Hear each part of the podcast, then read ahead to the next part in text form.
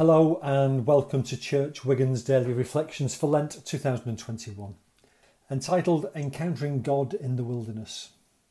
My name is Wyn Jones. I am a local missional leader in the Northwest Hub. Today's reading for Sunday, the 7th of March 2021, is taken from the book of Job, chapter 1, verses 6 to 22. I'm using the New Revised Standard Version. One day, the heavenly beings came to present themselves before the Lord, and Satan also came among them. The Lord said to Satan, Where have you come from? Satan answered the Lord, From going to and fro on the earth, and from walking up and down on it. The Lord said to Satan, Have you considered my servant Job? There is no one like him on the earth, a blameless and upright man who fears God and turns away from evil. Then Satan answered the Lord, does Job fear God for nothing? Have you not put a fence around him and his house and all that he has on every side? You have blessed the work of his hands, and his possessions have increased in the land. But stretch out your hand now and touch all he has, and he will curse you to your face. The Lord said to Satan, Very well. All that he has is in your power, only do not stretch out your hand against him. So Satan went out from the presence of the Lord. One day, when his sons and daughters were eating and drinking wine in the eldest brother's house, a messenger came to Job and said, The oxen were ploughing and the donkeys were feeding beside them. And the Sabeans fell on them and carried them off and killed the servants with the edge of the sword. I alone have escaped to tell you. While he was still speaking, another came and said, the fire of God fell from heaven and burned up the sheep and the servants and consumed them. I alone have escaped to tell you. While he was still speaking, another came and said, The Chaldeans formed three columns, made a raid on the camels and carried them off, and killed the servants with the edge of the sword. I alone have escaped to tell you. While he was still speaking, another came and said, Your sons and daughters were eating and drinking wine in their eldest brother's house. And suddenly a great wind came across the desert, struck the four corners of the house, and it fell on the young people, and they are dead. I alone have escaped to tell you. Then Job arose, tore his robe, shaved his head, fell on the ground and worshipped. He said, Naked I came from my mother's womb, naked shall I return there. The Lord gave, and the Lord has taken away. Blessed be the name of the Lord. In all this, Job did not sin or charge God with wrongdoing. The subtitle of today's reflection is Does God Allow Suffering? One of the greatest difficulties we ever face in life is coping with suffering, especially when it touches us personally or the people we love. History shows that some Christians once held a view that if you really love God and do your best to serve Him, your life will be free from suffering. Such a notion circulated for thousands of years. Thankfully, today we know how absurd such a notion is. Absurd because, as we know, sometimes the exact opposite is true. Suffering can impact our lives at several different levels, and those levels often overlap. Our physical health can be affected, our personal relationships may be lost, damaged, or destroyed. Our emotional health and well being can be afflicted by stress or depression. Our spiritual lives can be tested to the extreme as we fight spiritual battles. Many people are burdened with suffering.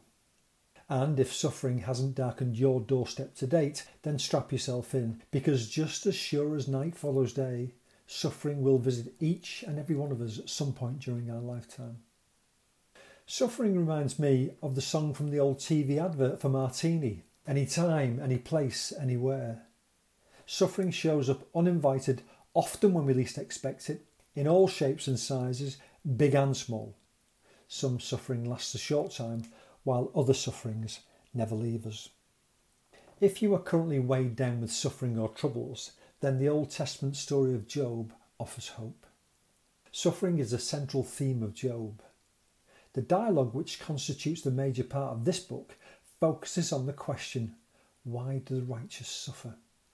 Job was a righteous man who served God with his whole heart, yet he endured suffering to the extreme. His possessions were destroyed, his children were killed, his health was ruined. Job didn't understand his suffering. His wife and friends didn't understand his suffering. Job was tested to every point of his being, emotionally, physically, relationally, and spiritually. If you find yourself asking the question, why am I suffering? The book of Job may still speak to you today. The book addresses the question, why does God allow his people to suffer? However, to fully explore this question, we would need to review all 42 chapters of Job. And then, by looking at each of the characters in the story, we could unpick what happened to Job and why. More importantly, we might also learn from the reactions of his wife and friends of what we shouldn't do when suffering hits our lives. Our reading shows that Satan, in his usual arrogant way, said to God, But stretch out your hand now and touch all he has, and he will curse you to your face. Give him his due. Satan knows that in lots of cases, suffering causes people to fall away from God. Satan destroyed Job's possessions, he killed his children, Satan ruined Job's health, and he wants nothing more than that to bring about the same level of suffering in our lives too. He has only even int- intentions in mind for us. 1 Peter 5 8 says, Your enemy, the devil, prowls around like a roaring lion looking for someone to devour. Satan wants to destroy our faith. He wants to ruin our relationship with God. He wants to break up our families. He wants to wreck our lives. Satan attacked Job for a spiritual purpose. He wanted Job to turn his back on God. Satan works the same way with us today. He wants us to doubt God. As the father of lies, he will lie to us about God. Satan whispers lies to us to get us to doubt God. You know the sort of thing. If God really loved you, you wouldn't be suffering like this. When we listen to his lies, it's so easy to fall into Satan's trap. These are the times when we begin to doubt God. We get frustrated with God. We raise our fists to God. We feel abandoned by God. And this is where Satan plays the long game. He doesn't expect us to drop our faith instantly. No, he likes the process of drifting, drifting away from God, gradually but steadily. It might start off by not reading our Bibles as much as we used to. We may stop praying on a daily basis. Little by little, we fall away from weekly church attendance. We drift away from our Christian friends. The way in which we think and live our lives begins to change. God becomes less important to us, so that we eventually begin to live our lives as if we were never Christians in the first place. I think Satan revels in the current pandemic. Lockdown regimes, required as they are, undoubtedly lead to isolation, which in turn leads to inward lamenting and sadness. Closed churches enable worshipping habits to be broken. The process of drifting can begin to take root. Therefore, we must continually reach out in fellowship to anyone we know who may be starting to drift. We must keep them close, despite the difficulties we're currently living through. Despite Satan's powers, never forget that he had to seek God's permission to test Job, and that God set a limit on what Satan could do. In our sufferings, we must remember that God is still in control. That God is aware of every instance where Satan tries to bring suffering into our lives. Satan can't touch us unless God allows it. So there you have it. The sensational headline and answer to our opening question of Does God allow suffering? Yes, God does allow suffering. But why? Well, suffering tests our faith. Suffering reveals the quality of our faith and it allows it to deepen. When we're suffering, our relationship with God is our safest and greatest refuge. In short, God wants us as close to Him as possible during our sufferings. Like a mother nurses her suffering child, so God too will take us in His arms and comfort us. Job learned that when everything is stripped away, all we have is God. No matter how bad life gets, God's love and His grace are always there. God gives us His presence, His word, and his people to help us in our trials. So when we reach our lowest ebb and can no longer hold on, then that is the time to shift our focus. Change our focus from personal weakness and replace it with a focus on God's strength. The prophet Isaiah proclaimed, For I am the Lord your God who takes hold of your right hand and says to you, Do not fear, I will help you. Even when our prayers are weak, the Holy Spirit intercedes on our behalf.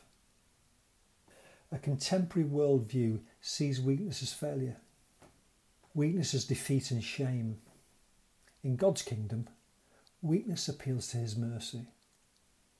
Remember, more than one third of the Psalms are Psalms of lament, in which the psalmist lays bare his weak, angry, and fearful heart. Yet notice how the majority of these prayers move from despair to hope. Prayer changes our perception of reality and reminds us of who God truly is. So when you wonder how you can possibly hold on, the answer doesn't lie within you. The answer lies in prayer and God. Like Job, suffering will undoubtedly test our faith. Suffering can strengthen our faith, or suffering can shatter it. One thing is sure that in our season of suffering, it will be a choice we will all face. Let us all take comfort from He who suffered more than we could ever conceive of, He who still bears the scars of crucifixion. Whatever we're going through, He stands with his arms wide open to both comfort and to carry us through as he whispers in our ear, and this too will pass. Amen. Let us close this morning's worship with a short prayer. Dear God, you know and understand everything. Even when I feel ill, afraid, lonely, anxious, sad, or stressed, Help me to trust you because you love me and promise to be with me always. Amen. And may the week ahead be a blessed and peaceful one for us all.